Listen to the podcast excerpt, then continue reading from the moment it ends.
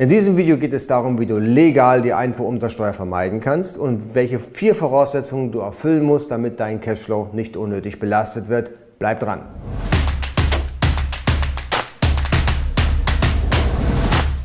Hallo, herzlich willkommen. Mein Name ist Jens Lindner und du bist hier auf AMZ Pro. Hier geht es vor allem nämlich um die Produktion in China und den Import in die Europäische Union, so wie in diesem Video.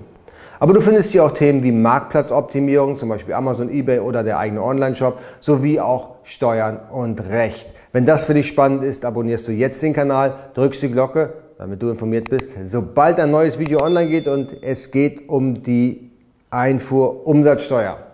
Die Einfuhrumsatzsteuer wird fällig, wenn du Ware aus dem Nicht-EU-Land nach Deutschland importierst. Und die Einfuhrumsatzsteuer ist immer genauso hoch wie die Mehrwertsteuer und kann auch so behandelt werden. Das heißt im Umkehrschluss, die Einfuhrumsatzsteuer kannst du dann als Vorsteuer wieder geltend machen. Das heißt, für dich als Unternehmer ist es eigentlich nur ein durchlaufender Posten. Aber sehr wohl musst du die Ware eben oder die Einfuhrumsatzsteuer eben vorfinanzieren. Und das ist für viele eine Cashflow-Belastung, die einfach vermieden werden kann.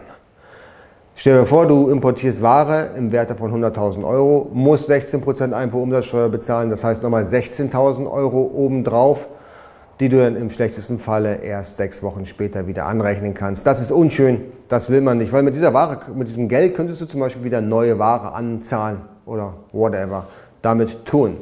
So, und deswegen geht es hier in diesem Video um die Vermeidung dieser Einfuhrumsatzsteuer und zwar legal.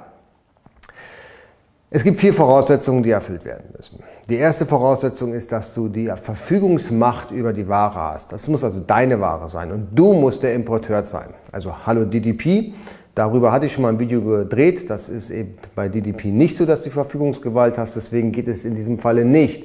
Aber im Normalfalle, wenn du ganz normal die Ware importierst, FOB oder wie auch immer oder Exwork, dann hast du die Verfügungsgewalt und kannst eben die erste Voraussetzung erfüllen.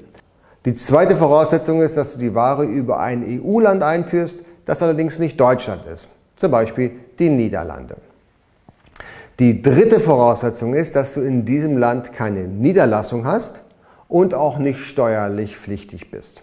Ja, du hast also keine Niederlassung in Holland und bist auch nicht steuerlich gemeldet. Und die vierte und letzte Voraussetzung ist, dass die Ware, die du über Niederlande beispielsweise importierst, nicht für die Niederlande bestimmt ist. Das heißt, sie darf nicht zu Amazon Niederlande ins FBA-Lager gehen, sondern sie muss direkt dann in das Land verbracht werden, für das es bestimmt ist.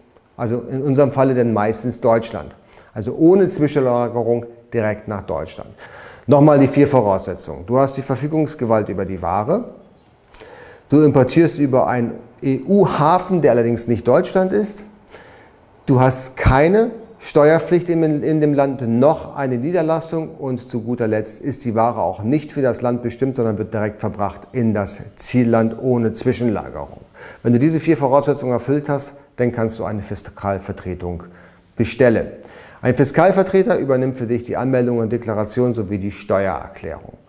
Und die Funktion des Fiskalvertreters kann zum Beispiel dein Steuerberater oder auch dein Rechtsanwalt übernehmen. Aber schlag ihnen das mal vor, dass sie die Fiskalvertretung für dich übernehmen sollen. Das halten die wahrscheinlich dann für einen guten Witz und wissen möglicherweise gar nicht, wie das funktioniert. Aber im Normalfall übernimmt die Fiskalvertretung die Spedition. Also ganz, ganz easy. Du musst nur vorher mit der Spedition drüber reden, ja, ob es möglich ist, dass sie die Ware dann für dich fiskal verzollen. Ja, manche Speditionen haben da spezielle Bedingungen dran geknüpft und das gilt es im Vorfeld zu klären, nicht, dass es da zu bösen Überraschungen kommt.